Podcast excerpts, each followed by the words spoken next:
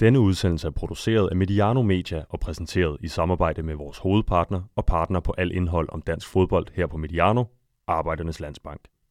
Danmarks bedste bank, mål på kundetilfredshed. Rigtig god fornøjelse.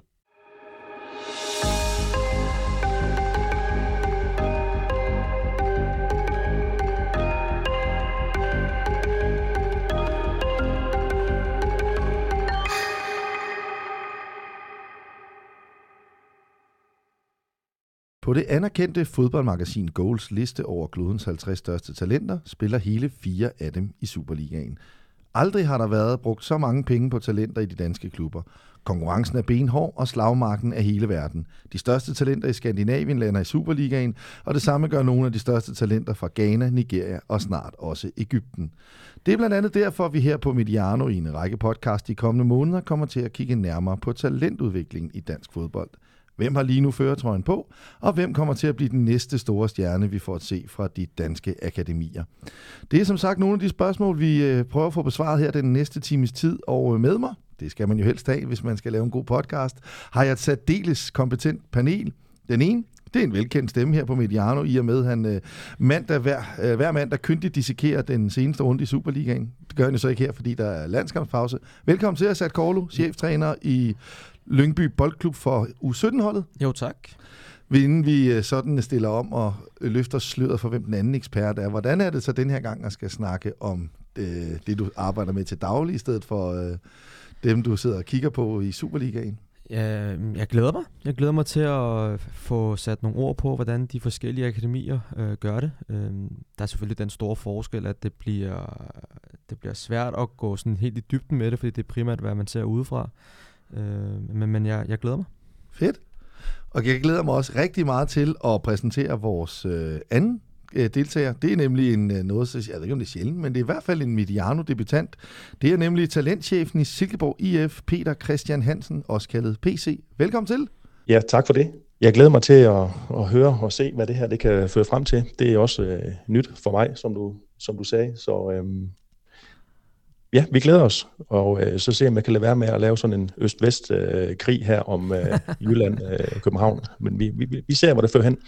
Ja, fordi det, vi kan jo sige, det er jo lidt bevidst, at vi har prøvet at finde en fra, fra Vestdanmark og Østdanmark, så vi har så bredt et... Øh, ikke at det kunne være hyggeligt nok med, med enten to vestdanskere eller to østdanskere, men for at prøve at være så, øh, så meget øh, over hele landet som overhovedet muligt, og så undskyld til, til jer fra Fyn, men øh, vi, vi, vi kunne altså kun have to deltagere med. Øh, så, så derfor har vi ligesom øh, prøvet at sammensætte jer to, og jeg glæder mig som sagt helt vildt til, at vi skal i gang med, øh, med det her program. Øh, inden vi går i gang, der vil jeg dog trods alt lige høre lidt øh, fra dig, PC, om hvordan det går over i, i Silkeborg. Er, I øh, sådan, øh, er stemningen stadigvæk fin oven på den øh, lidt uvante serie af dårlige resultater i, øh, på det seneste? Og hos os, der, øh, vi har jo hænderne op over hovedet for, øh, for tiden, fordi at, øh, jamen, primært øh, skyldes det jo vores første hold, som klarede sig rigtig, rigtig flot.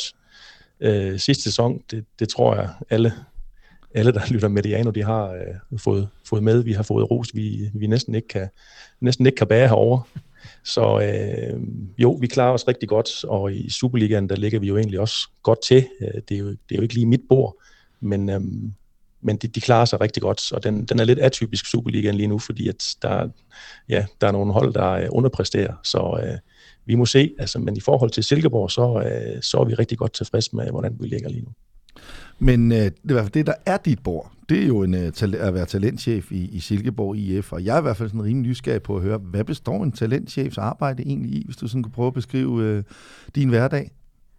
Jamen, det kan jeg godt. Altså, øh, først og fremmest så, øh, så handler det lidt om at udføre, øh, kan man sige, det arbejde, som en bestyrelse, klubbens bestyrelse, den, øh, den, den sætter. Øh, og øh, så er der jo et team bagved, så øh, så, så det er rigtig fint, at, at, øh, at jeg skal høste noget, noget, noget ros for, øh, kan man sige, øh, Silkeborg Jeffs ungdomsarbejde. men, men det er jo et helt team bagved. Så, øhm, så vi har nogle, nogle ting, som vi gerne vil, vil, vil arbejde med herovre hos os, og det er, jamen, hvis vi er sådan helt konkret, jamen, så skal vi være så skal vi se, om vi kan få så mange, øh, så mange spillere som muligt op i vores øh, A-trup, og det, øh, det, har vi, det har været rigtig øh, fint i de sidste mange, mange år. Og øh, i takt med, at øh, klubben den, øh, den præsterer rigtig godt nu her, jamen, så er det måske lidt, lidt sværere lige nu at, øh, at være talent øh, i Silkeborg IF, men, øh, men, men det tager vi gerne med. Øh, øh, så er der nogle andre ting, som vi gerne vil. Vi vil gerne spille noget attraktiv fodbold, og øh, så vil vi gerne være en top 10 licensklub, og øh, det kan vi måske vende tilbage til, hvad en, hvad en licensklub det er, fordi det er sådan en, en større omgang. Ja, men det er blandt andet også noget det, vi kommer til at kigge nærmere på. Men, men inden du helt slipper, kunne jeg godt sådan tænke mig sådan at høre, hvor meget er du sådan inde, eller meget er du ude på banen egentlig, og hvor meget er det sådan administrativt, og, og sådan ja. helt, øh, hvis, når du møder ind sådan en, en morgen, hvad er det, hvad er det så? Er det, er det at, er det at komme ud og spare med nogle trænere? Er det, er det at snakke med, med, med forældre, for lige at sige, eller, eller hvad er det? Ja, ja det er, det, jeg forstår dit spørgsmål. Det, det er, um, jeg har egentlig en baggrund som, uh, som fodboldtræner og har været i, i, i Silkeborg i jeg ved, 25 år, tror jeg. Og uh, har været træner i langt de, det meste af den tid. Og uh, sidste år, der gik jeg så over til at være uh, talentchef, uh, i og med at vi skilte.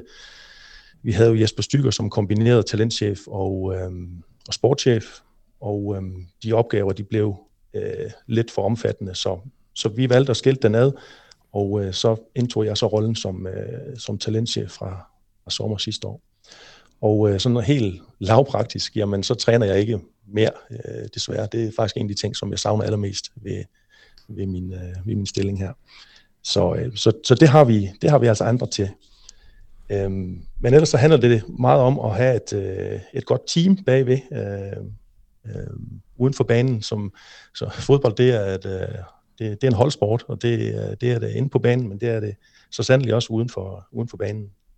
Så, øh, så jeg skal have nogle dygtige mennesker omkring mig, det har vi heldigvis i Silkeborg. Rigtig mange dygtige, øh, dedikerede øh, mennesker. Øh, og det er dem, jeg egentlig bruger min tid med øh, på at, at forbedre, for, øh, forbedre rammerne øh, inde på banen for vores, øh, vores fodboldspillere.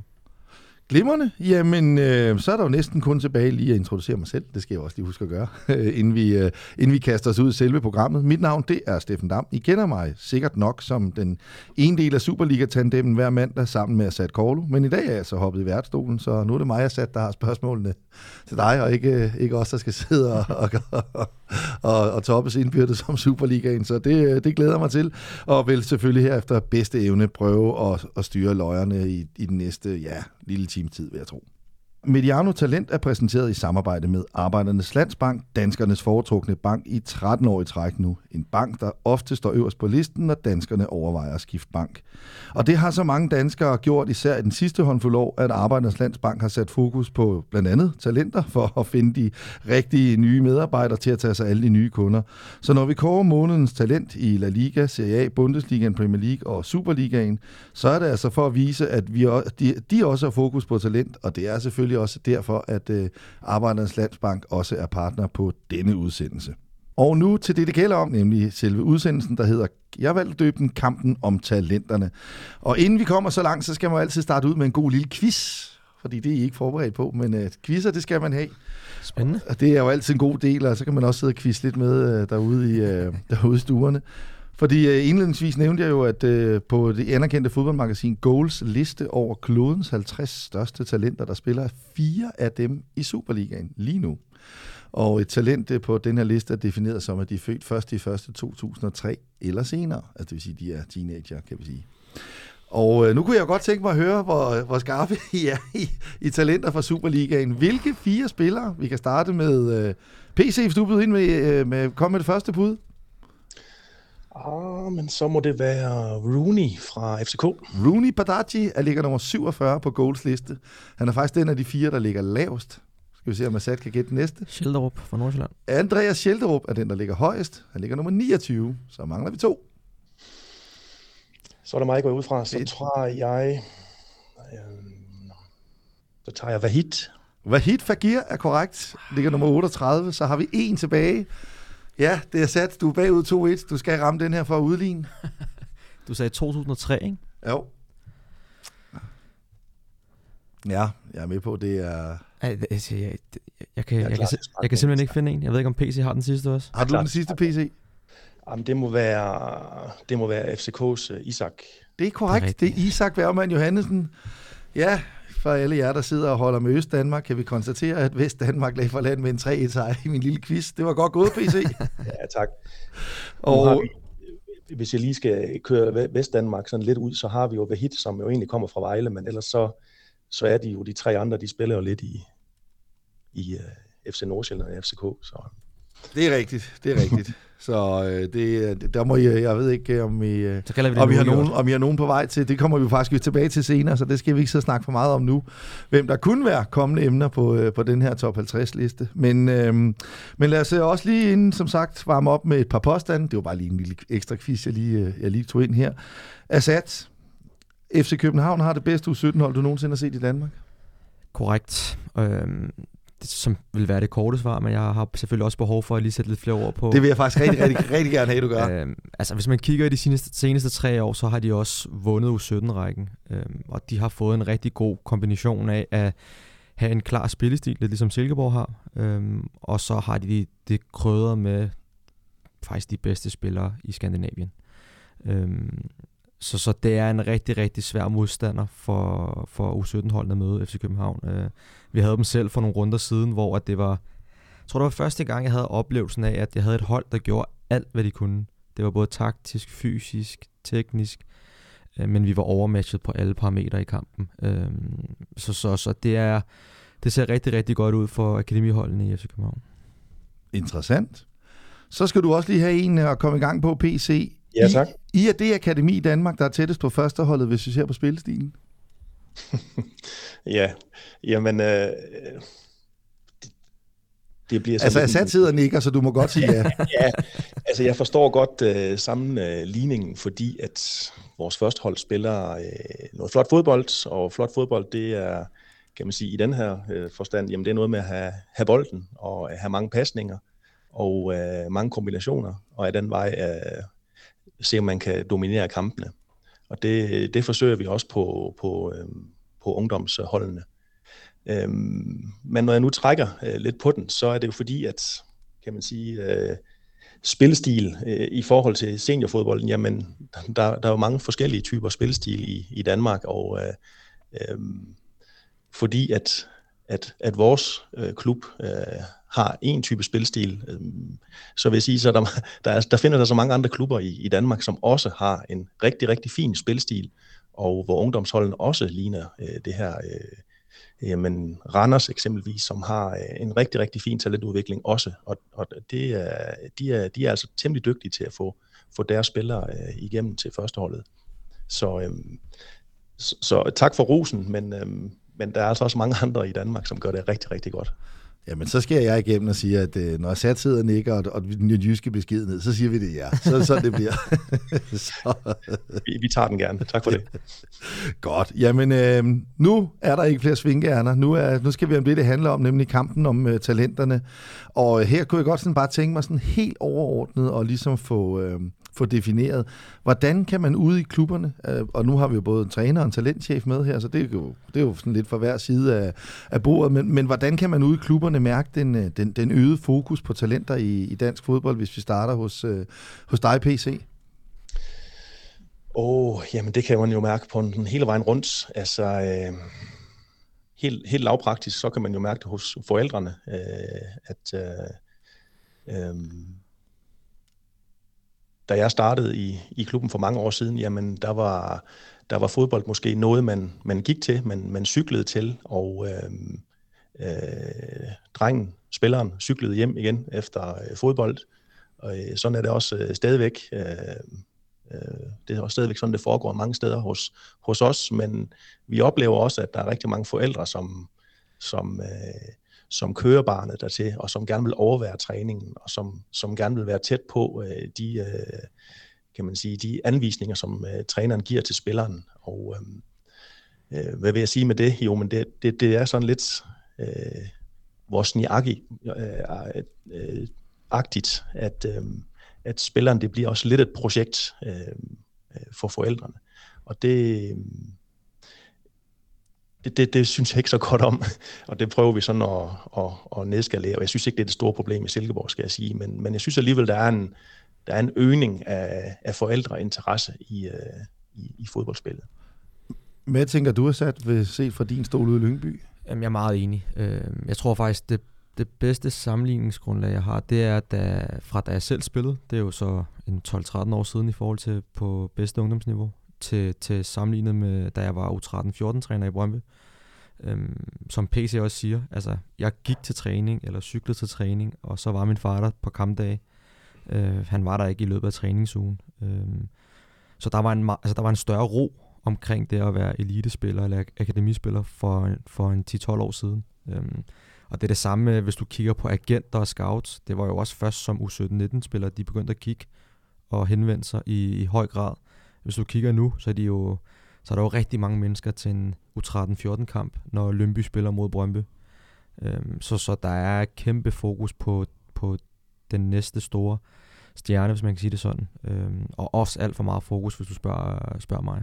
Ja, fordi det er jo, altså, det er jo, jeg er jo noget mere udefra, udefra skuende på, på talentdelen. Det er ikke noget, jeg sådan, så selv har, sådan, har for alvor haft noget at gøre med, men for mig virker det i hvert fald som om, og det er jo måske også i det lys, man skal se den udvikling, I snakker om, det her med, at jamen, vi er jo helt nede i hvad? 9-10 års alderen, for, når der, hvor, de, hvor der bliver fisket spillere fra, fra, fra klub til klub, eller hvordan? Ja, altså den, den største udfordring for mig faktisk, det er, det er nok de sociale medier. Det er faktisk et fokus, vi har haft i Lønby Boldklub. Det er, at, at spillerne har et behov for at se, hvad deres konkurrenter, altså hvordan de ser ud på de sociale medier med Adidas-kontrakter og klubskifter og agenter og alt skal frem på de sociale medier, så det vil sige, at det giver et øget pres og et øget fokus til, til alle de andre talenter, som måske ikke er lige så dygtige som ham, der har fået Adidas-kontrakten, eller er skiftet til FCK på en fuldtidskontrakt osv. osv. Øhm, så, så, så der er en, der er en kæmpe opgave i, i som klub, som PC også nævner, og, og en, en opgave som forældre i at, at også lige huske på, at de også bare skal være drenge en gang imellem.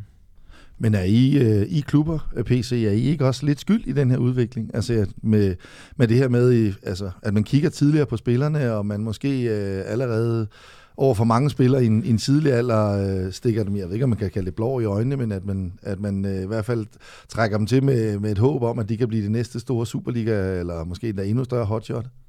Jo, det, øh, det, det kan du have ret i. Øhm, hvis jeg lige skal, skal tage, tage den op, som Assad han siger med de sociale medier, jamen så, uh, så er vi jo faktisk selv lidt med til at, at profilere, øh, kan man sige, klubben øh, og også enkelte spillere, øh, når de gør noget godt.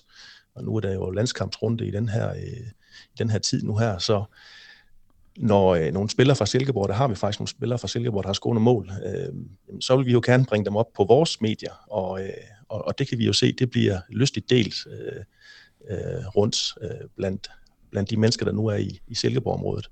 Så, øh, så jo, det er, vi jo, det er vi jo selv lidt med til. Øh, det jeg har oplevet øh, hos nogle spillere i hvert fald, det er, at øh, det er den tavshed, der kan komme, øh, når, når det lige pludselig øh, ikke går så godt. Øh, når man ikke spiller på det rigtige hold, eller man har lidt nedgang i, øh, i, øh, i sit spil, jamen så er der lige pludselig lidt tavshed på de sociale medier, og det, det, det er der altså nogle spillere, der har, øh, der har svært ved øh, at styre, øh, eller at være i. Er det, nu siger jeg sådan lige må bryde ind her, er det sådan, at det, det er vel også et relativt nyt fænomen, eller, eller hvordan? Altså, øh, kræver det mere i dag, øh, bare på grund af sociale medier, og altså sådan rent, tænker jeg, øh, psykisk at, at kunne slå igennem som, øh, som ungdomsspiller? Er, er, er, der, er, der, er der noget øget krav i forhold til det, fordi at, at man bare oplever det øget pres på grund af sociale medier? ja, jeg, jeg tror det, altså nu er jeg jo lidt oppe i årene, så øh, de sociale medier, det er noget, der, øh, der er lidt, øh, lidt, lidt væk fra mig, men, men jeg oplever jo, at, at vores spillere øh, og unge mennesker generelt, jamen, de bruger jo rigtig meget tid på, på at være på, og, øhm, og der skal man også profilere sig selv, og det, det, det gør alle mennesker, og det, det gør fodboldspillere altså også. Og øhm, det, er, det, det gør lidt ondt at, øh, at, at profilere sig selv, når det ikke går så godt. Så, så er det ikke øh, så godt. Det er, det er rigtig fint, når man, når man scorer et mål, eller man er en succes på et landshold, eller på et, øh, på et U17-hold, eller et U19-hold. Øh, og det vil alle mennesker gerne være en succes, men og, og så kommer der øh, mange tilkendegivelser fra, øh, fra mennesker øh, vidt og fjernt. Men, men det er den stillhed, der så er øh, på den anden side, øh, når det ikke går så godt. Den, den er larmende for nogen. Øh, det, det, det, det gør ondt. Ja, jeg vil også gerne prøve at sætte et par ord på. Uh, altså igen bruger jeg mig selv som eksempel, så jeg håber, det er okay. Uh, ja, det må du godt. Um, altså, det, giver, det, det giver rigtig god mening, i og med du... Jamen, jeg var... Du har jo spillet på højere plan, end jeg har, så jeg ved ikke, hvor højt PC noget rent uh, niveaumæssigt. Nej, men det var, det var jo, at jeg var jo et af de største talenter i årgang 91, dengang jeg var U15-17 spiller, og, og det var også der, hvor de sociale medier begyndte at komme frem, i, i hvert fald Facebook. Um, og der kan jeg huske, at der var mange historier om mig med udlandske, eller udlandske klubber og Brøndbys førstehold osv. osv. Øh, historien er bare, at jeg havde aldrig nogensinde oplevet modgang i den alder. Altså det vil sige, jeg var altid en af de bedste, altid først på holdkortet, og, og træneren skældte aldrig mig ud.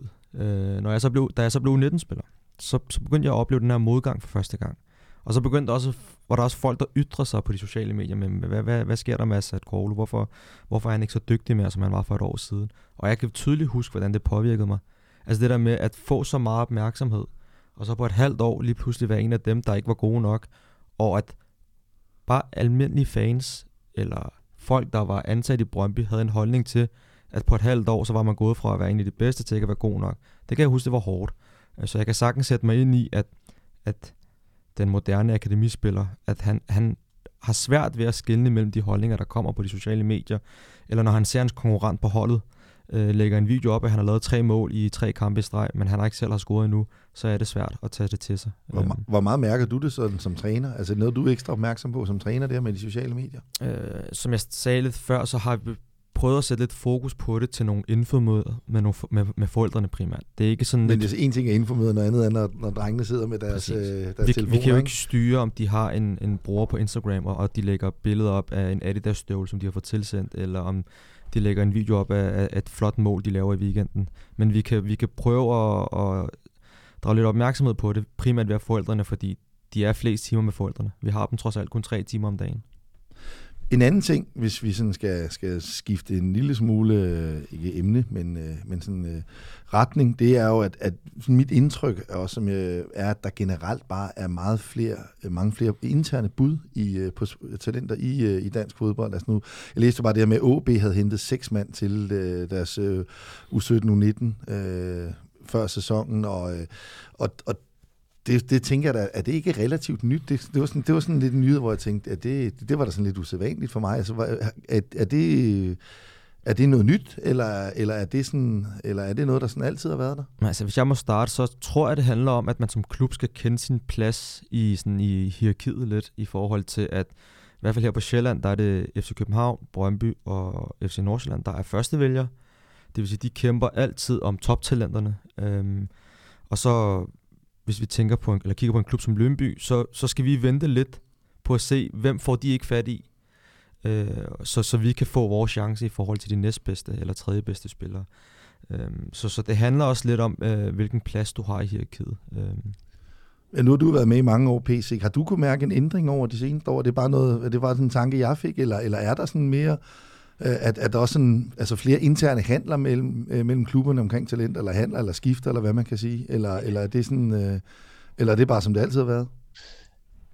Jamen, så vidt jeg, øh, så vidt jeg har orienteret, så er det jo ikke sådan decideret handler, men, øh, men, men mere skift. Og øh, øh de spiller op fra Aalborg, sådan som jeg har orienteret i hvert fald, det, er, det er jo ikke spillere, der er skiftet for et, for et transferbeløb.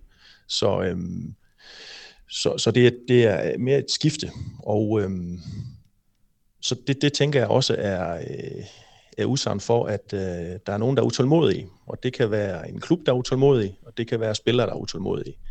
Og det, øh, det oplever jeg altså også, at øh, også i, i forhold til den snak, vi havde lige før, at øh, hvis man får lidt nedgang, jamen, og det, det kan være en, en øh, det kan være en spiller, øh, jamen så, øh, så, så, så prøver man, om man kan løse det og øh, den, den nemme løsning, det er ved at, at, at skifte klub og tænke, at jeg skal, jeg skal i noget nyt her. Øh, og det kan, det kan en klub øh, også gøre, og øh, ja, øh, jeg synes ikke, at øh, hos os, hvis jeg skal sådan skal tage udgangspunkt hos os, der vil vi gerne, øh, vi vil gerne tænke langsigtet, og vi vil gerne gøre noget færdigt. Øh, og med det der mener jeg, at jamen, vi har også en forpligtelse i forhold til noget skole, øh, og, og det vil vi gerne øh, Øh, afslutte øh, i form af en studentereksamen. Og øh, så vil vi også gerne være, gøre fodbolduddannelsen færdig, og så må vi se, hvor langt det, det rækker. Og det, det synes vi egentlig, vi har, vi, har, vi har god succes med her hos os i Silkeborg. Jamen, så lad os øh, kaste os direkte ud i den. Altså, hvad, hvad, hvad gør man som Silkeborg IF for eksempel, og nu kan vi tage Lyngby bagefter. I jo, sådan kan vi sige, I er jo ikke første vælger. Det tænker jeg vel godt, vi kan sige, at, at, at det, hvis, hvis talenter kan vælge på alle klubber i hele Danmark, så er det ikke sikkert, Lyngby og Silkeborg nødvendigvis vil, vil vælge som de første. Hvad gør I ligesom for at sige, det her det er vores, skal vi kalde det, hul i markedet? Hvad er det, I sådan gør, der måske er en lille smule anderledes end, end de andre i forhold til at sige, øh, i forhold til at sige, øh, øh, eller overtale talent til at komme til klubben? Jamen, det, det, det skal sådan lidt den anden vej rundt. Altså, vi overtaler egentlig ikke sådan rigtig sådan et talent til at komme til klubben. Det, det, det, er, de skal egentlig gerne være interesseret i at komme ind hos os øh, øh, af den vej rundt. Øh, hvis vi egentlig oplever, at der er et øh, øh, ja, kampbud eller øh, øh øget konkurrence, jamen hvis, hvis spilleren ikke vil til Silkeborg, man egentlig vil bruge os som løftestang til at få en bedre aftale, eller, øh, jamen, så er det egentlig ikke så interesseret, så er vi egentlig ikke særlig interesseret i det. Øh, og så vil jeg sige, så vores øh, stamme af spillere, jamen den kommer jo egentlig fra, øh, fra Silkeborg og, og nærområdet her. Så vi er jo ikke ude og, og, og skal finde øh, spillere på øh, i Sjælland eller på Nordjylland eller andre steder i Danmark. Det, det handler primært om at øh, øh, finde øh, de dygtigste øh, drenge her i øh, 10, 11, 12, 13 år øh, alderen, og så uddanne dem godt. Øh, det, det, er egentlig, det er egentlig opskriften hos os. Og det, at, at, det, at det så unikt i Danmark, det, det, det, det tror jeg ikke, det er.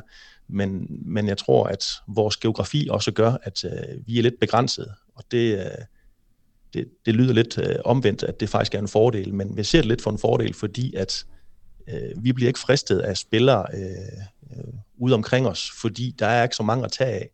Så, så de spillere, vi har, dem skal vi gøre dygtige. Det er egentlig opskriften. Øhm, jeg håber, det er lige okay. Jeg har lige sat et par ord på PC, sådan udefra set i forhold til Silkeborg. Øhm, og der må du endelig rette mig, hvis det er observeret forkert. Øh, men når man ser jeres U13 og 14 hold, øh, så kan I nogle gange godt tage imod nogle store nederlag. Men når de så er U15-spillere, så ser man størstedelen af de samme spillere, og man ser også et, et, et uh, Silkeborg U15-hold, der uh, kan, kan matche modstanderne meget bedre. Og nu var jeg til et foredrag for nogle år siden, hvor at der var en der var en ansat fra Akademiet i Silkeborg, som, som sagde, at, at 80-90% af de samme, som spiller på U13, også er der som U17. Er det, er det noget, I går meget op i? For det kan i hvert fald virke til udefra set i hvert fald. Ja, altså jeg ved ikke lige om procenttallene, det, det stadigvæk er, er de samme, men, øhm, men jo, altså vi vil gerne, øh, det, det tager lang tid at uddanne en, øh, en, en dygtig spiller, øh, øh, synes, synes jeg, synes vi, øh, og derfor så er det vigtigt, at øh, vi har spilleren øh, lang tid inde i, i vores miljø, og øh, øh, potentialet, det, det, det er altid stort, når man er ung, øh, og så skal præstationerne, de skal, de skal komme sådan lidt hen ad vejen, og øh, det, det, det synes vi, det er, det, det er, det er sådan i U15-årgangen, jamen der må man godt begynde at, at, at, at præstere lidt mere kontinuerligt. Øhm, men, men, men ellers så er der jo egentlig kun et hold, der skal vinde i, i, i Silkeborg, og det er, det er vores første hold.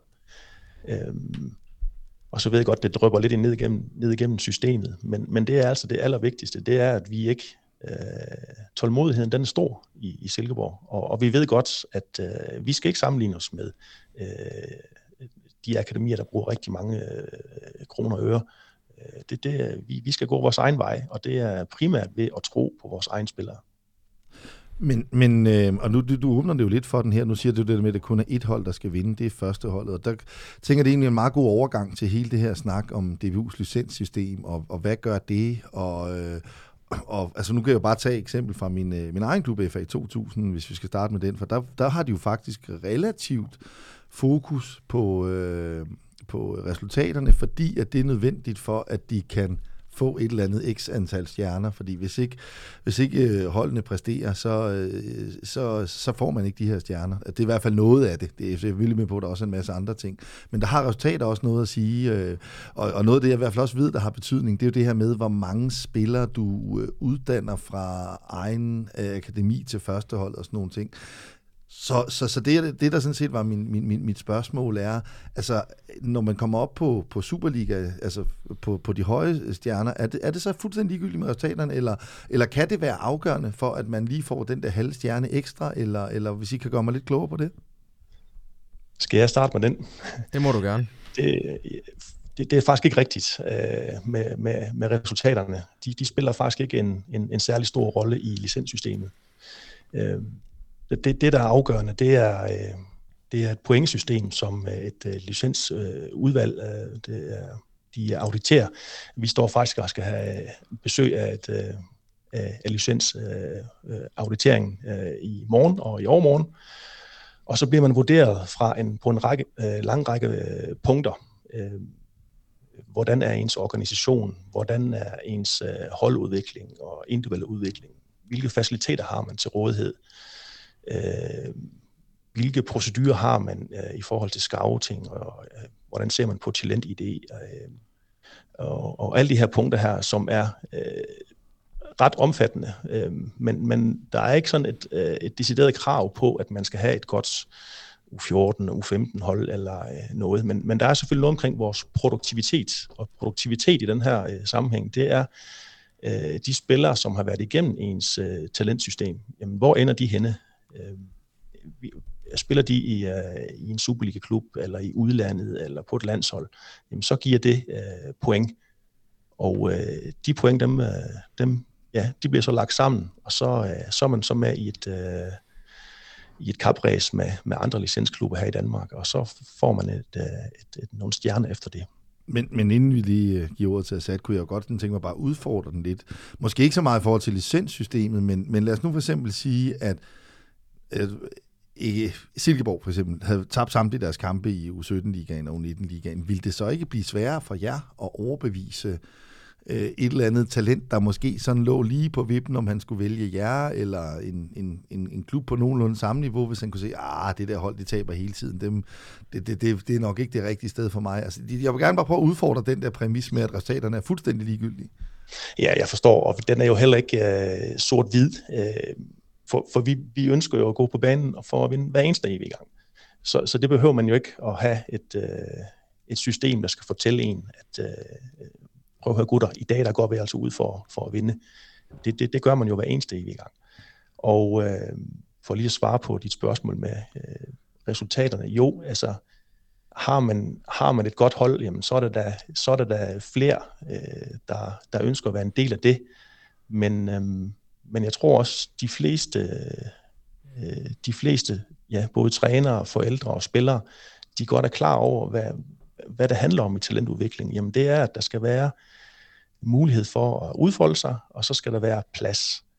Øh, og plads, det, det skal være plads på et U17-hold, der skal være plads på et U19-hold, der skal måske være plads på et reservehold, og så skal der være plads i A-truppen. Øh, og det, det er der bare mange steder i Danmark, hvor man har prioriteret talentudvikling. Øh, så, så derfor så, øh, så oplever jeg egentlig ikke det her som et, et kæmpe stort problem. Hvad siger du, Asad?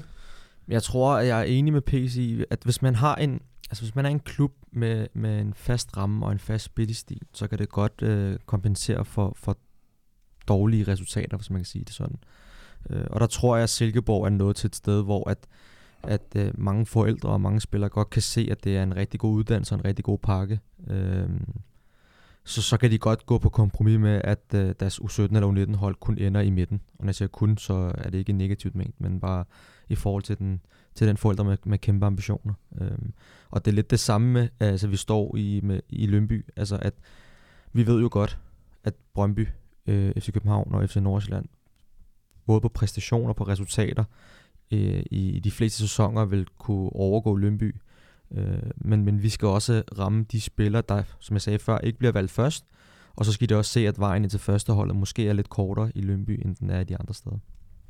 Men øh, hvis vi sådan, øh, bare sådan, det er jo altid sjovt at prøve at gøre det en lille smule konkret, og her tænker vi igen stiller stiller øh, mikrofonen over til, til Silkeborg. Lasse Abelgaard synes jeg kunne være en meget sjov case at tage. En, øh, en, jo en af de absolut største talenter, øh, efter hvad jeg kunne læse mig frem til i, øh, i 07-årgangen, som så er landet hos jer. Altså, hvad, kan du forklare lidt om processen omkring ham? Øh, hvordan, øh, hvordan endte det med, at han, han valgte jer, og, og sådan, hvad, hvad gjorde I i forhold til det? Sådan, det synes jeg kunne være, være sådan interessant at få sat, sat, øh, sat en konkret case på.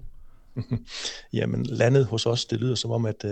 Eller ikke landet, men altså lad os sige, overbevist om, at han skulle skrive ja. kontrakt med jer. Sådan vil, det er måske ja. mere korrekt at sige det sådan. Ja. For det har han, givet, han har givetvis haft øh, øh, andre, der har været andre klubber efter ham, kunne jeg forestille mig. Ja, men, men det er lidt broet. Altså, han, han er hos os, fordi han er Silkeborg-dreng. Altså, han, er, han, han, han bor i en lille by lige uden for, øh, lige uden for Silkeborg, og, og derfor så, så spiller han i Silkeborg. Det er i hvert fald en af de første præmisser, synes jeg, man, man, øh, man skal tage sådan hvis vi sådan skal kigge det lidt bredere. Altså hvis man bor i, i, i Aalborg, jamen, så skal man spille i OB, og man, hvis man bor i AGF, eller man bor i Aarhus, og er en dygtig fodboldspiller, jamen, så synes jeg jo, man skal spille i AGF.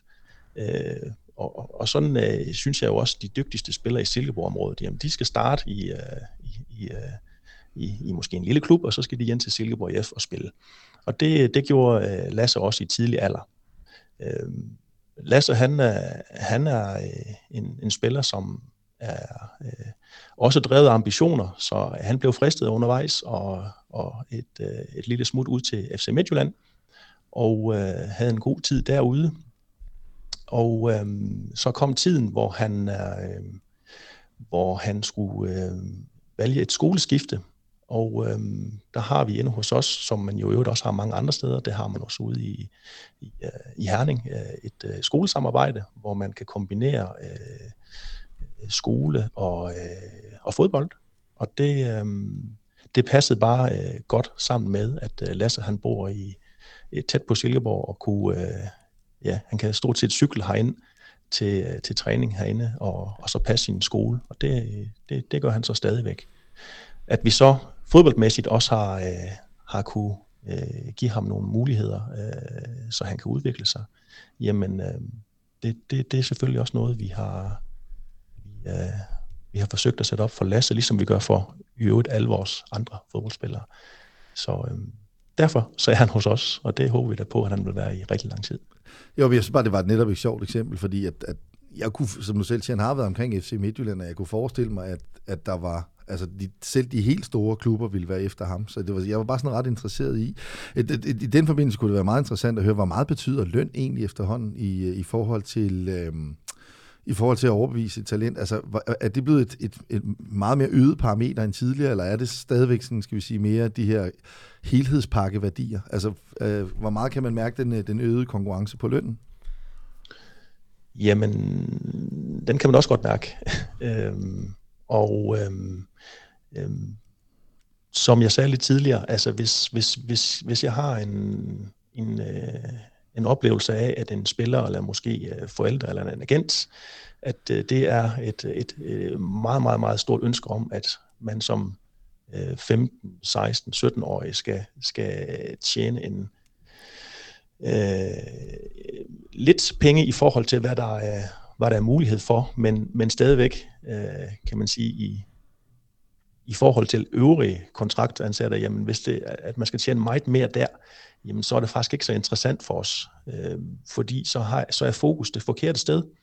Så går det øh, mere op i, øh, kan man sige, nogle ydre ting, øh, øh og det, det er vi faktisk ikke, det, det, end, det har vi ikke en idé om, at det her det ender godt. Så, øh, så, så ja, vi har ikke særlig mange af de her cases her, men, men så, så tror jeg faktisk, vi vil springe fra. Øh, fordi det, der handler om, det er, at man skal have en fælles plan, og øh, som ungdom, øh, ungdomsspiller, jamen, det er, ikke, det er ikke der, man skal, man skal, skal tjene sine penge. Det skal man, når man, når man kommer ud og spiller på et førstehold. Og det er, det er typisk fra 18, 19, 20 år, hvis det går godt. Jeg tror, at konkurrencen er, er er rigtig høj og meget sværere her på Sjælland i forhold til den økonomiske del af det. Øhm, de største klubber her på Sjælland er begyndt at kunne, kunne tilbyde dem fuldtidskontrakter relativt tidligt, og jeg synes, det er ikke fordi, jeg sidder her og siger, at der er noget forkert i det, men det hænger også sammen med, at økonomien er blevet større i klubberne, og, og, og klubberne er også begyndt at investere mange, mange flere penge i akademierne. Øhm, og for at få de største talenter ind, både for Danmark og for hele Skandinavien, så kræver det også nogle gange, at du kan udkonkurrere klubber som Ajax eller Feyenoord, og så kræver det en øko- stor økonomisk pose. Øh, så, så det er det, det, det er blevet en rigtig, rigtig hård konkurrence her på Sjælland i forhold til at lokke de største talenter til. Øhm, og det er alt fra ja, spillestil til den økonomiske park. Men øh, hvis vi sådan skal, skal kigge sådan, hvad det så også har betydet, hvis vi kigger i lidt større perspektiv. Nu har vi jo snakket rigtig meget Lyngby og Silkeborg, det kan jeg også godt forstå, fordi det giver jo rigtig god mening. Men, men lad os nu prøve at brede det lidt ud og sige, øh, hvad det egentlig har betydet for U19 og 17 ligaen den her udvikling. Altså, har I kunne mærke eller se, at det sportslige niveau er blevet hævet markant i, øh, i de her to rækker inden for, lad os bare sige, de sidste fem år? Jamen altså, sådan som jeg ser det, så synes jeg, at, øh, at FC København, jeg tror jo flere år der går nu, jo mere stikker de af i forhold til at være dominerende i U19 og U17 ligaen.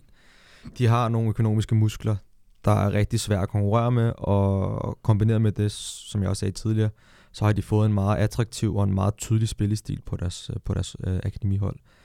Øhm, så så jeg, jeg forudser lidt, at om, om, som det allerede er nu, altså de vinder jo stort set rækkerne hver eneste år, og vinder også rimelig komfortabelt. Når du siger tydelig stil, hvad, kan du uddybe bare lidt, hvad det er? Jamen det er jo faktisk nærmest en til en, som har forhold til, hvordan første holdet spiller. Jeg ved godt, at første holdet har haft noget, noget forskel på bund- og topniveau, men, men Nå, det synes du alligevel. det er, det er en positionorienteret spillestil. Det er en øh, masse højintense aktioner, både i presset og på bolden. Øh, og så er det meget, meget høj individuel kvalitet i forhold til, til enkelte spillere, der kan afgøre kampene på egen hånd. Øh, så, så det er rigtig svært at spille imod. Øh, og så tror jeg, derefter, så tror jeg, at der er en, en, et midterfelt på en 4-5 hold, som er Brøndby, FC Midtjylland, FC Nordsjælland, OB, øh, som kæmper om at være den næstbedste. Og så kommer der en stor række klubber, som, som på lavere budget, øh, og som ikke er de første i køen til at vælge spillere, skal klare det på deres egen præmisser. Lidt ligesom PC nævner. I forhold til Silkeborg gør det på deres egen måde, så gør Silkeborg, eller så gør Lønby det på en anden måde, og Randers og Horsens gør det sikkert på en helt tredje måde. Men det handler om at overleve på, på lidt færre midler. Hvad siger du, PC? Et øh, øget niveau i øh, U17 U19-ligaen i forhold til bare for fem år siden? Ja, yeah, det, øh, jeg har ikke lige noget konkret, at sådan lige kan sige, det, det er det. Jeg har ikke lige nogen, nogle facts, nogle Jamen, det var mere sådan, de, måske de, bare dit personlige indtryk. Sådan, hvad, hvad når du øh, bruger den klassiske øjetest? Du behøver sådan ikke øh, yeah. komme med alle mulige statistikker. Bare din, øh, din, din helt egen, når du sådan står og kigger på det. Hvad, øh, er, er niveauet højere nu? Yes, jeg kan jo mærke, ligesom altså at sige, en øget professionalisering i af U19, især U19, men, men jo egentlig også i U17-rækkerne. Og øhm, det, det er, folk er bevidste om spillestil, folk er bevidste om, øh, nu siger folk, det, det, det er klubber, det er træner, det er spillere, de er bevidste om, at det her, det er, det er en uddannelse, man er i gang med, øh, og den, øh, den, den skal man se, man kan lykkes med. Så, så det er både i form af, af ja, af spillestil, men også af, af at kunne øh, udvikle sig både individuelt og kollektivt til, til, øh, til, et, til, et, til et højere stadie. Og det, det kan jeg godt se, at det arbejder vi med i Silkeborg. Det er der også mange andre klubber, der, der, der gør. Øhm, I forhold til det her øhm, med, hvem der kommer til at ligge øverst, jamen, øhm, så, så vil det nok altid være sådan, at, øh, at dem, der bruger flest ressourcer, de, de også vil være, øh, vil være øverst i, øh, i, i rækkerne øh, formentlig. Og det, det var der altså også for, for 15-20 år øh, siden. Der var det også, om, om det hed FCK eller det hed KB øh, eller Brøndby. Øh, alt efter hvor langt man går tilbage, så, så fandtes FC Midtjylland ikke. Men, øh, men så var der andre af de større byer, som, som lå øverst. Øhm, men jeg vil igen sige, at hver klub skal jo finde sin vej, og øhm, vi, for os, det, det er ikke noget, altså vi vil da gerne øh, vinde en U19-liga, eller en U17-liga, eller en U15-liga, eller bare en eller anden turnering, som man stiller op i. Det vil vi da gerne, men, men, men det er jo ikke øh, et mål i sig selv at, at, at ligge øverst i en række. Øh, vi vil gerne være konkurrencedygtige, og konkurrencedygtige, det handler om at, at ikke, ikke at tabe for mange kampe, men, men hvis man vinder for mange kampe, så er det faktisk også et eller andet galt, fordi at, så, så er det jo fordi, at der er nogle spillere, der ikke er blevet matchet øh, hårdt nok. Og, og det, øh, det vil vi gerne hos os. Jamen, det, den er da alligevel ny, at man simpelthen kan vinde for meget. Jamen, jeg, jeg, øh, Biver, som er tidligere sportschef i Lønby og, og stadig er ansat i Lønby, øh, han, han, han er også nogle gange efter os, når vi vinder for mange kampe i Lønby, fordi han siger, at, at drengene har godt af modgangen. Altså bare som en sjov øh, sidehistorie. Og, og jeg refererede også til min egen øh, karriere øh, med, at jeg havde ikke oplevet modgang, da jeg var U15-17-spiller. Så da jeg oplevede det første gang som U19-spiller, var det rigtig svært at være i. Så jeg kan sagtens følge PC's argument med, at, at det der med at vinde for mange fodboldkampe i, i forhold til uddannelse af spillerne, det kan godt være en svær ting. Øhm, øh, og nu brugte jeg FC København som eksempel før, de gør det jo samme. De gør jo det, at når deres U17 ligger vinder komfortabelt, så, så, så rykker de jo 4-5 af deres U17-spillere op på U19-holdet, fordi de skal have en større udfordring. Øhm, så ved jeg ikke, hvor stor en udfordring det er, fordi de ender stadig med at vinde kampene, men, men, men det er bare for at sige, at de gør jo også noget aktivt for at udfordre deres spillere. Og det synes jeg er en rigtig vigtig parameter. Det er, at de bedste spillere, vi har på de forskellige ungdomshold, de skal opleve noget modgang en gang imellem. De skal opleve ikke at være den bedste en gang imellem. De skal op og, eller ud og opleve at spille med nogen, der er fysisk større end dem, eller er taktisk klogere end dem. Øhm, så det er en rigtig, rigtig vigtig parameter. Så synes jeg jo, at hvis jeg må tilføje noget, noget øh, så er det jo fint nok, at man kigger på øh, tabellen, og hvordan, hvordan går det så, og det, det, er, det er der også en målestok øh, på, hvordan, øh, hvordan tilstanden er i, øh, en eller anden klub, eller på en eller anden årgang. Men hvis vi kigger på landsholdene i U16, U17, U18, U19, jamen så kommer de jo fra en bred vifte af klubber, og det synes jeg, det er en af styrkerne i dansk fodbold, det er, at vi ikke har øh, øh, en dualisme, eller hvad man skal kalde det, at det er få klubber, som leverer alle landsholdsspillerne. Det synes jeg øh, virkelig er en styrke i, i dansk fodbold, det er, at hvis man kigger landsholdslisterne igennem, jamen, så kommer de alle steder fra, fra, fra ja, Sønderjysk til OB og til Lyngby og til FCK. Og så er det klart, der, der, er, der er måske en lille overvægt af, af spillere fra, øh, fra Københavnsområdet, men, men, men det er jo også logisk, fordi det er der, der er mange mennesker, og det er der, der er nogle store klubber. Så øh, det giver god nok mening. Hvis vi sådan her, til, inden vi går over til, til det, jeg har glædet mig måske mest til, det her med, at vi skal kåre de næste stjernefrø, men hvis jeg synes lige, inden vi når dertil, så vil jeg egentlig gerne prøve at lige prøve at sætte lidt perspektiv på, at den her udvikling, vi har set, øh, vil den fortsætte? Vil man, vil man se, at der vil fra, fra klubberne blive pumpet endnu flere penge ned i talenter, talentfabrikkerne, slash akademierne, eller, eller, eller er vi ved at nå sådan en top på, hvor meget, hvor meget det egentlig giver mening at kaste af penge efter, efter akademierne? Altså den ene vinkel er jo, at DBU bliver ved med at øge kravene i forhold til det her øh, licenssystem og stjernesystem. Så, så klubberne er jo tvunget til at optimere, øh, både på den korte bane, men også på den lidt længere bane. Øh, så, så, så jeg tror, vi kommer til at se en, en udvikling i det her de næste mange år, både økonomisk, men også på faciliteter og på, på træneruddannelse og på, hvor stor en stab skal være og alle de ting der.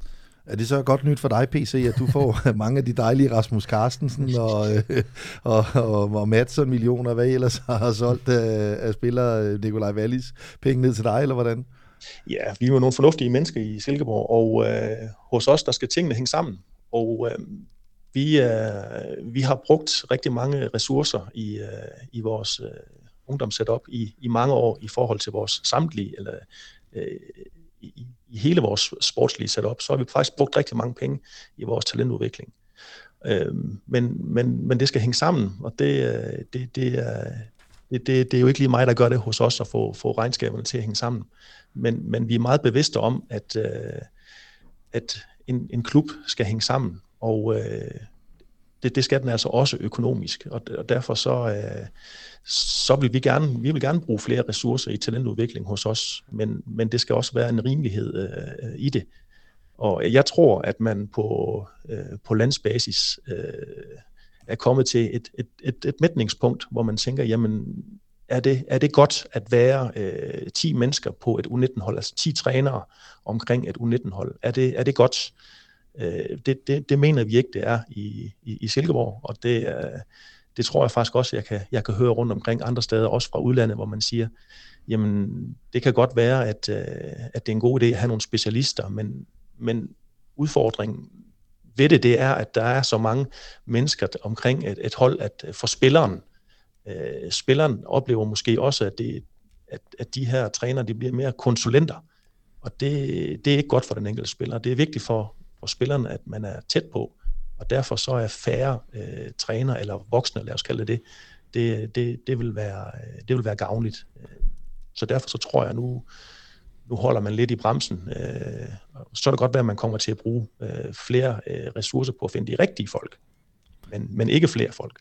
Jeg kan sagtens følge dit argument, PC, men det er bare, når jeg observerer udefra igen i, i forhold til store klubberne, øh, så synes jeg, at, at bare fra sidste år, eller sidste sæson til den her sæson, så er i hvert fald blandt de største klubber, så er der kommet meget mere personale. Altså det er alt fra en, der står med en iPad og, og fortæller træneren, om han har løbet, om der er spillerne, har løbet nok højintensimeter, til en, der har ansvaret for gennembrugsspillet, til en, der har ansvaret for forsvarsdelen, til en, der har ansvaret for standarder.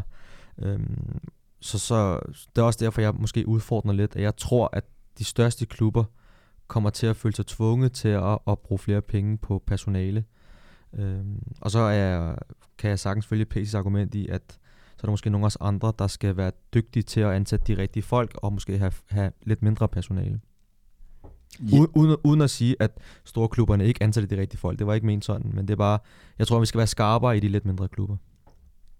Ja, jamen øh, det blev det sidste ord i, øh, i denne del af podcasten i hvert fald. Øh, men øh, inden vi øh, helt øh, slipper taget i, øh, i vores to øh, eksperter, så skal vi jo lige have kåret de fem stjernefrø, vi skal holde øje med. For det synes jeg er en lille sjov ting, øh, med at tage et kig på ganske enkelt i spokkuglen om, hvem, der, øh, hvem af de fire, fem spillere, der lige nu spiller jo 17 og 19 ligaen, som endnu ikke har fået debut i Superligaen, som vil slå igennem i landets bedste række. Og vi, øh, vi, har, vi, har, vi har sådan et sindrigt, eller jeg har lavet et lille sindrigt pointsystem, så ligesom i gode gamle Melodi Grand Prix dage, så bliver det, vi skal give fra 1 til 5 point. Altså vi starter med femtepladsen, får 1 point, og sådan op til, til, til førstepladsen, og så har vi, sådan noget, øh, vi forhåbentlig har fået debatteret det godt igennem, fået, fået kåret den spiller, som I tror på, mest tror på, bliver, bliver det nye hotshot i, i Superligaen. Er I klar til det?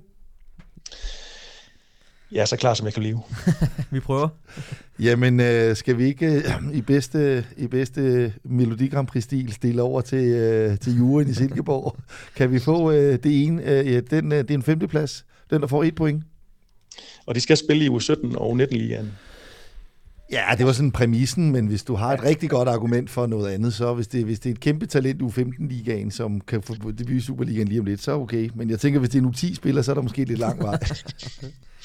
Nej, min, min, en af mine pointer, det er, eller håber jeg i hvert fald, jeg har fået, fået, fået fortalt til, jamen det er jo det her med, at den her øgede øh, profilering, den, den, den bryder jeg mig egentlig ikke særlig godt om, men, men jeg forstår godt, at der skal være lidt, øh, lidt lir her.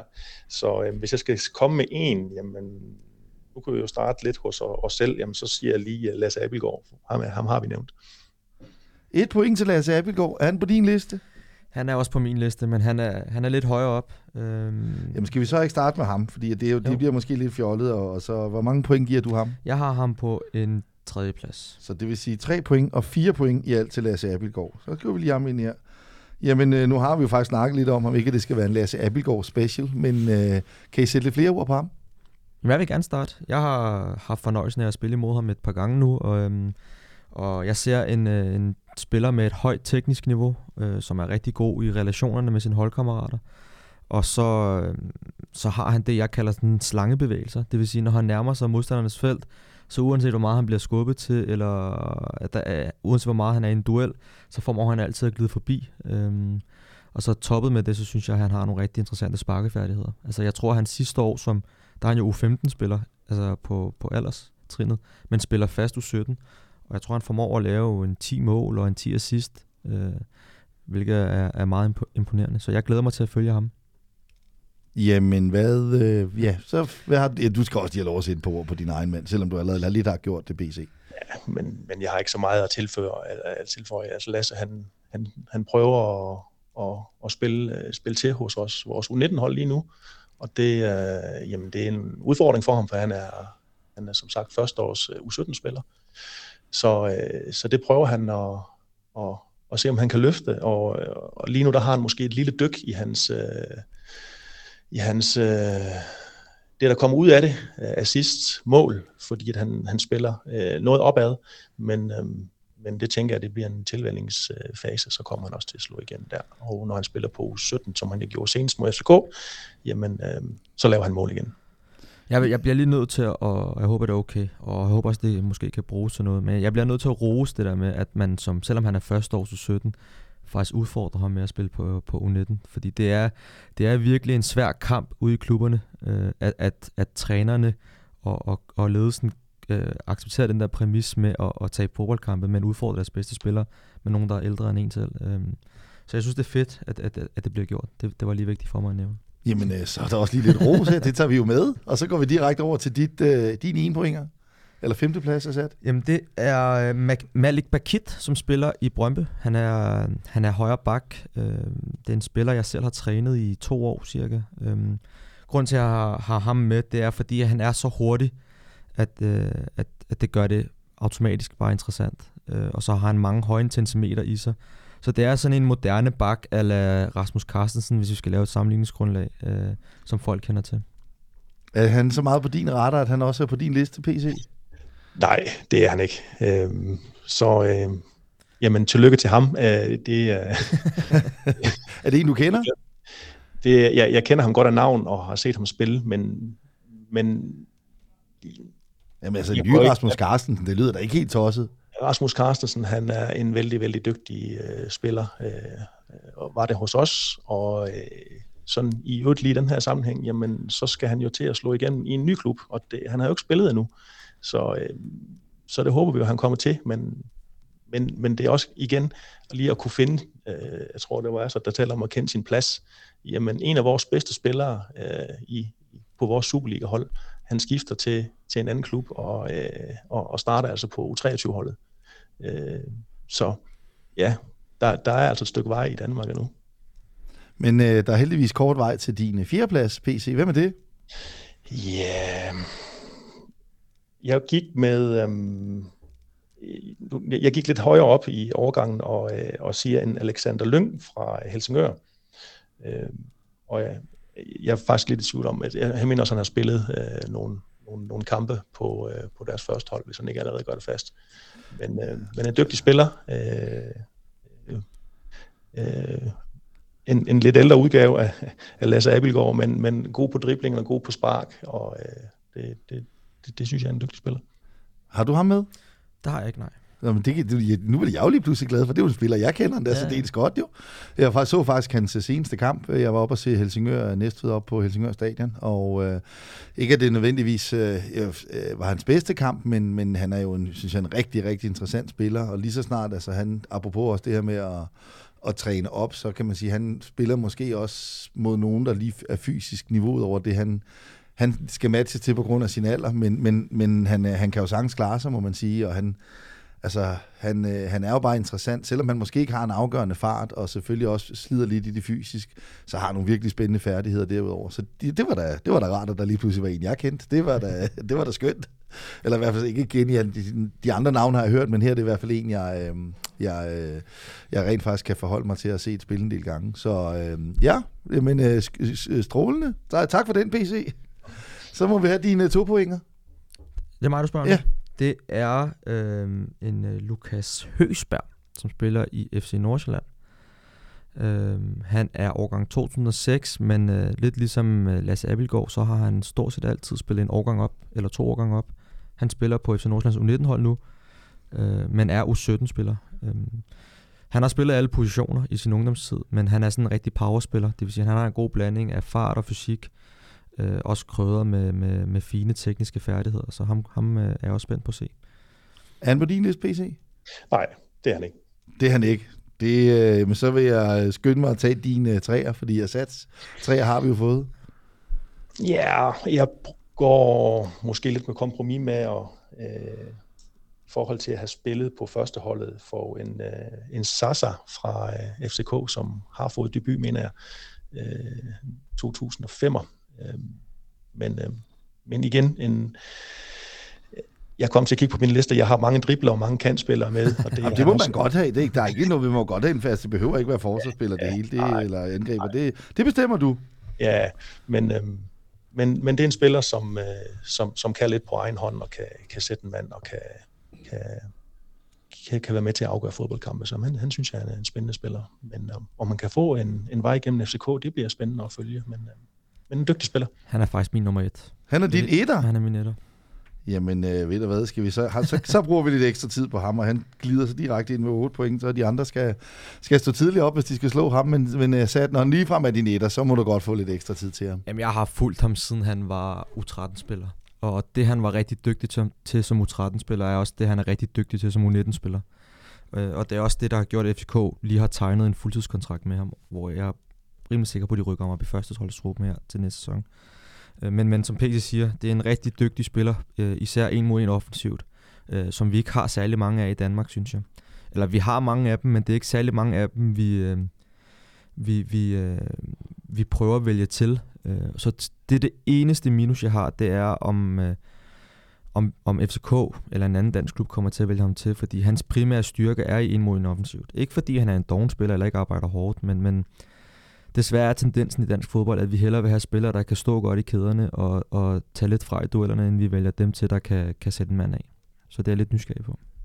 Hvad, øh, hvad, hvad tænker du om, om den PC?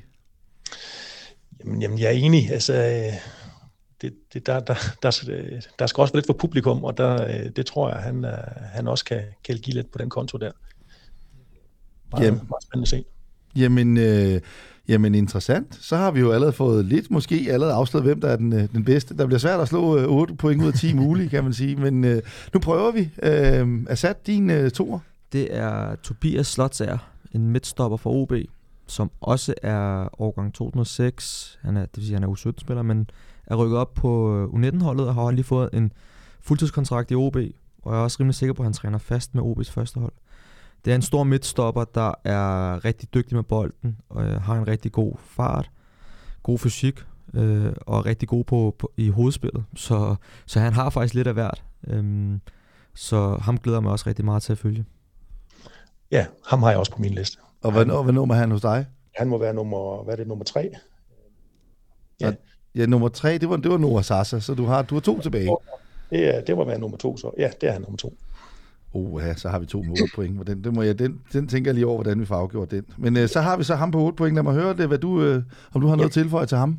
Det jeg lader mærke til, det er, at ja, nogle af de samme ting, altså en stopper god fysik, øh, allerede lidt med omkring første holdet. Øh, og, og så er det også lidt om, lige i det her tilfælde, der er det også lidt, undskyld, så er det lidt omstændighederne også, at han spiller også i en klub, som øh, har en god historik i at lave gode, øh, gode stopper, så, øh, så det tror jeg godt, han kan få øh, en vej igennem øh, af den vej. Så øh, det, bliver, det bliver spændende at se. Altså nu har jeg jo ikke været top imponeret over OB's forsvar så langt. Hvordan kan det være, at han ikke har fået, øh, når I er så begejstret for, at man ikke har fået debut i, øh, på OB's første hold endnu? Fordi det, det, det, det skulle da være muligt, tænker man, med, med det, man har set, eller måske nærmere det, man ikke har set af forsvarsspil i OB. Jeg, jeg tænker i hvert fald for egen regning, at der lige skal gå et halvt år, et år, hvor han er en fast del af træningen på førsteholdet. Øh, også måske får nogle pokalkampe eller træningskampe, for lige at og være sikker på, at man gør ham ordentligt klar, fordi sådan en ung gut, lad os sige, han kommer ind på et OB-hold, der ikke fungerer 100%, og han så også fejler, kan godt være en,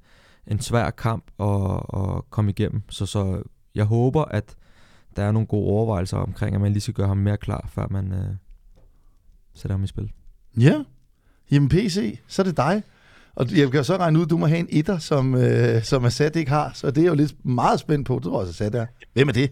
Øh, det, det, det, det, det, altså jeg, jeg vil jo være en dårlig talentchef, hvis jeg ikke tog en Silkeborg-mand, så, øh, så jeg har taget vores, øh, vores målmand, Aske Andresen, øh, som står på vores øh, U19-hold. Øh, en dygtig målmand, som, øh, ja, som jeg håber på kan, kan, kan tage springet videre op igennem systemet med, med, øh, med tålmodighed og, og, og god flid. Øh, men en, en spiller med en stor fysik og et rigtig godt mindset.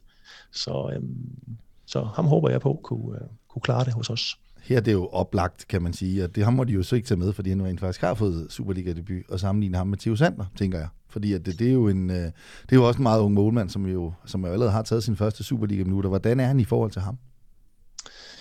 Jamen, jeg kender ikke øh, øh, Theo særlig godt, udover at jeg ved, at de har konkurreret øh, mod hinanden og med hinanden på, på, på landsholdene, men de minder jo lidt om hinanden sådan på deres fysik, har en, har en, en, en god højde og, og, og derved også en god rækkevidde.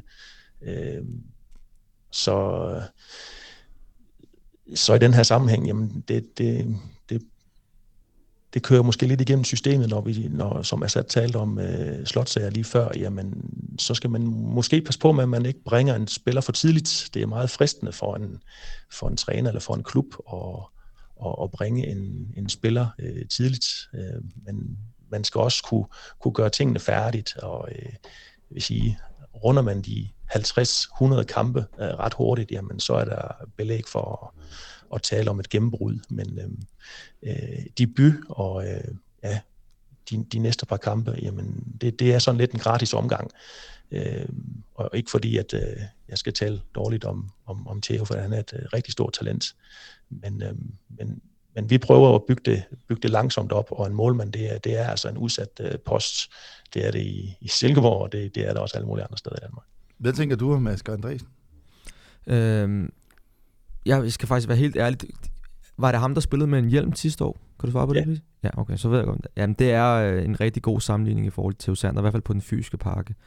Øh, men, men helt detaljeret og gennemgående kender jeg ham ikke godt nok til at kunne komme med beskrivelse med ham. Til, men, men du, finder, altså, du ser hurtigt, at han har den fysiske pakke, i hvert fald danske klubber kigger efter i forhold til højde og bredde og, og udstråling. Jamen, øh, så er der jo ikke andet end at sige, så har vi simpelthen fundet vinderen af, af årets talent, hvad lige vil sige, eller årets kommende superstar i Superligaen, som endnu ikke har, har fået debut, den her lille, lille Grand Prix-ting, vi lige slutter med, og øhm, i bedste Grand Prix-stil, jamen så når der er pointlighed, så ved man jo godt, hvad det er, der afgør. Det er flest 12-taller, det er det Melodi Grand Prix. Ergo må det være flest øh, fem, femtaller, altså førstepladser her. Så øh, med 8 point og et enkelt topkarakter, ja, der bliver Noah Sasa simpelthen øh, den nye kæmpe store stjerneskud i, øh, i Superligaen. Kan I købe den? Jamen, jeg kan godt øh, købe den. Altså, nu er jeg, øh, nu prøver jeg at vifte med mine fingre her som ekspert. Altså, øh, det, det, det, vi kan, kan, kan sige sådan lige et godt råd. Det virker utroligt dårligt at vifte med fingre i en podcast. ja, den, den, den, den er god. Men jeg vil sige, det her det er jo let købt øh, udsagn og let købt øh, point. Øh, så så det, det kan Sasa ikke øh, bruge til, til noget. Og det er det, det, det er stadigvæk rigtig hårdt arbejde for ham, men uh, han kan selvfølgelig glæde sig over, at der sidder, en, en, en, der sidder i hvert fald en, en mand i Jylland og holder øje med ham, så det er da, det er da dejligt for ham. og en i Lyngby, ikke? Ja, men jeg har, jeg, jeg vil også gerne lige slutte af med at sige, jeg har også prøvet det her med at blive, øh, jeg tror, at overskriften for tipsbladet var, øh, Danmarks næste slatteren har jeg prøvet, det prædikat har jeg prøvet at få. Det, det, det, det må, altså, hvordan kan du få det prædikat? Altså ikke, men, men I er relativt langt fra en anden statur. Jamen jeg tænker, det må være, fordi jeg er øh, udlandsk øh, øh, af udseende, men, men, men dansk øh, af, hvad kan man sige, følelse. Øh, nå, nå, på den måde, fordi jeg tænker, det, og, og i Danmark... Altså, så, som jeg husker, der var det heller ikke sådan en Zlatan, du nej, jeg, allermest ja, jeg, jeg er kun 71, og Zlatan er nok over to meter, ikke? så, så sådan på det fysiske, der er vi langt fra hinanden. Det jeg vil sige, det var bare, at jeg synes også, det var lidt en svær opgave, det her med at, at, at, at pege på fem spillere, fordi uanset hvordan vi vender og drejer det, så lægger vi et øget pres og øget fokus på de her spillere her. Øhm, så, så bare lige en sidste bemærkning, det er, at det kræver stadig ikke sindssygt hårdt arbejde. Øh, det kommer ikke bare af sig selv, bare fordi vi på Mediano har peget på, på fem spillere. Det er det bedste råd, jeg kan give, fordi jeg har selv været en af de spillere, der blev peget på for en 12-13 år siden. Jamen, øh, det, det synes jeg er godt råd at, at slutte øh, udsendelsen af med. Jeg skal lige igen øh, oprise vores pointliste, så hvis folk skulle have, have glemt den, det er Malik Bakit fik 1 point, Lukas Høsberg fik 2 point, det gjorde Alexander Lyng også, Lasse Abelgaard fik 4 point, Asger Andresen 5 point, Tobias Slotsager 8 point, og altså Noah Sasa også 8 point, men en enkelt topkarakter. Jeg vil her til slut gerne sige tak til Asa Gorlu. Selv tak. Tak til Peter Christian Hansen. Tak for det. Og naturligvis også tak til vores hovedpartner, Arbejdernes Landsbank. Det er selvfølgelig en stor del af grunden til, at vi kan lave en udsendelse som den her, og ikke mindst tak til, til dig, der lytter. Efter udsendelsen kommer et budskab angående Støt Mediano. Det handler om vores drøm for Mediano. Vi er på 0,6 procent af vores lyttere. Vores drøm er at kunne fylde hullet ud efter betting med jer frivillige abonnenter via Mediano Talent, og vi høres ved.